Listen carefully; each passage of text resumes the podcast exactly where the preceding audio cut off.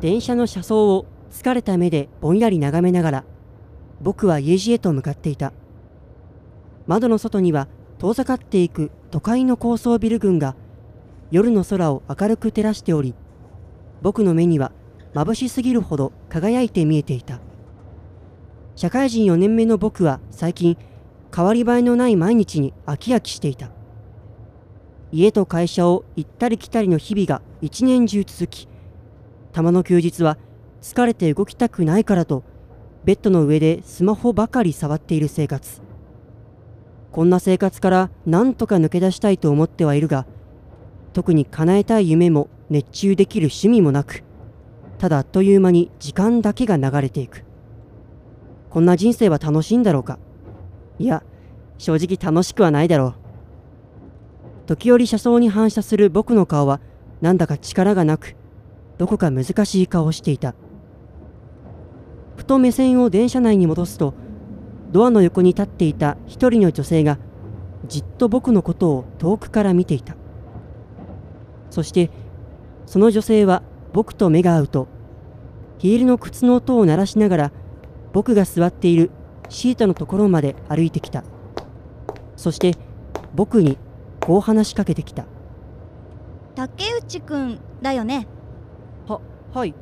私はるか。覚えてない？東小で同じだった。小川遥か。ああの小川か。久しぶり。声をかけてきた女性は小学校の同級生で5年生の時に途中で転校した小川遥だった。少し男勝りな性格で運動がとにかくできたクラスの人気者だった。引っ越してから会ってないから15年ぶりくらいそうだね。でも竹内くんは久々に会っても顔あんまり変わってないよね。あの頃のまんまって感じでさ。え嘘？俺そんな顔変わってない？変わってないよ。だって私すぐに竹内くんって気がついたもん。でも羨ましいな。私なんてあの頃と比べるとだいぶ顔変わっちゃったからさ。えそんなことねえよ。そんなことない。わけはない。彼女は大きく変わっていた。綺麗になっていたのだ。顔も髪も見た目すべてがあの頃よりも増して。じゃあね。またご飯とか行こうね。そう言って彼女は僕が降りる2つ前の駅で降りていった。少し茶色に染めた長い髪をなびかせて彼女は颯爽と駅の階段を下っていった地元の駅の改札を出ると冷たい冬の風が僕の顔に強く吹きつけてきた。僕の住んでいる町は毎年冬に伊吹おろしと呼ばれる乾いた冷たい風が遠い伊吹山から吹き込んでくる。いつもは風の冷たさが肌に刺さるのだが今日の伊吹おろしはなぜかいつもより少しだけ暖かく感じた。それから1週間くらい経ったある日僕は小川から LINE である場所に誘われた。それはボルダリングジムだった。ボルダリングは壁にある岩を使って上へと登っていくスポーツである。ジムだから5メートルくらいの壁だったのだがこれが想像以上にきつかった。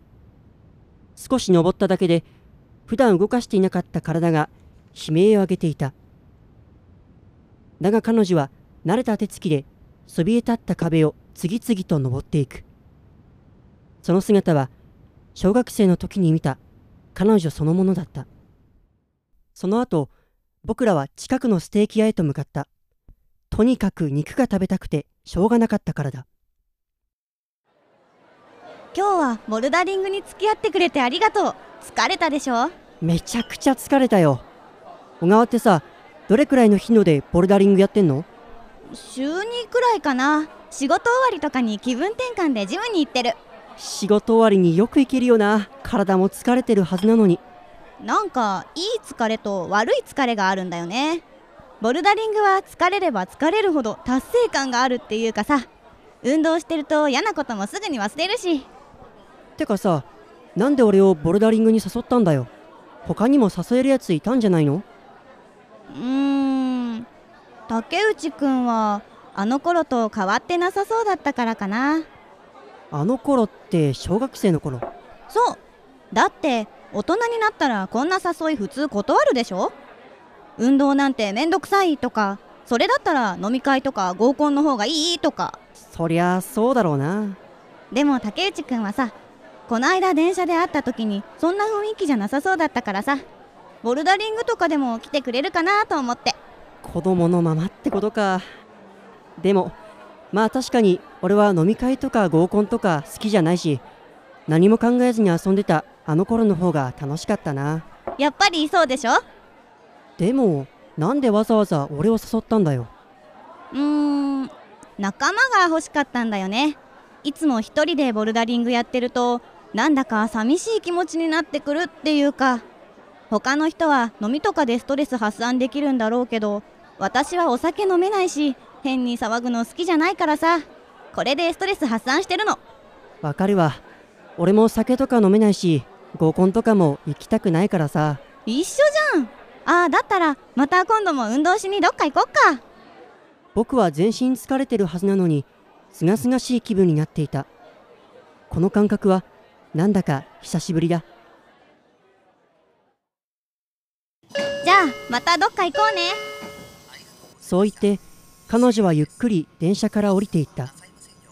その姿は遠い昔に僕が見ていた。彼女そのものだった。地元の駅の改札を出るといつものように冬の夜の風が僕の顔に吹きつけてきた。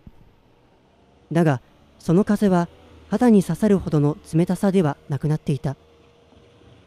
その瞬間僕はなんだか春の息吹を感じたような気がした。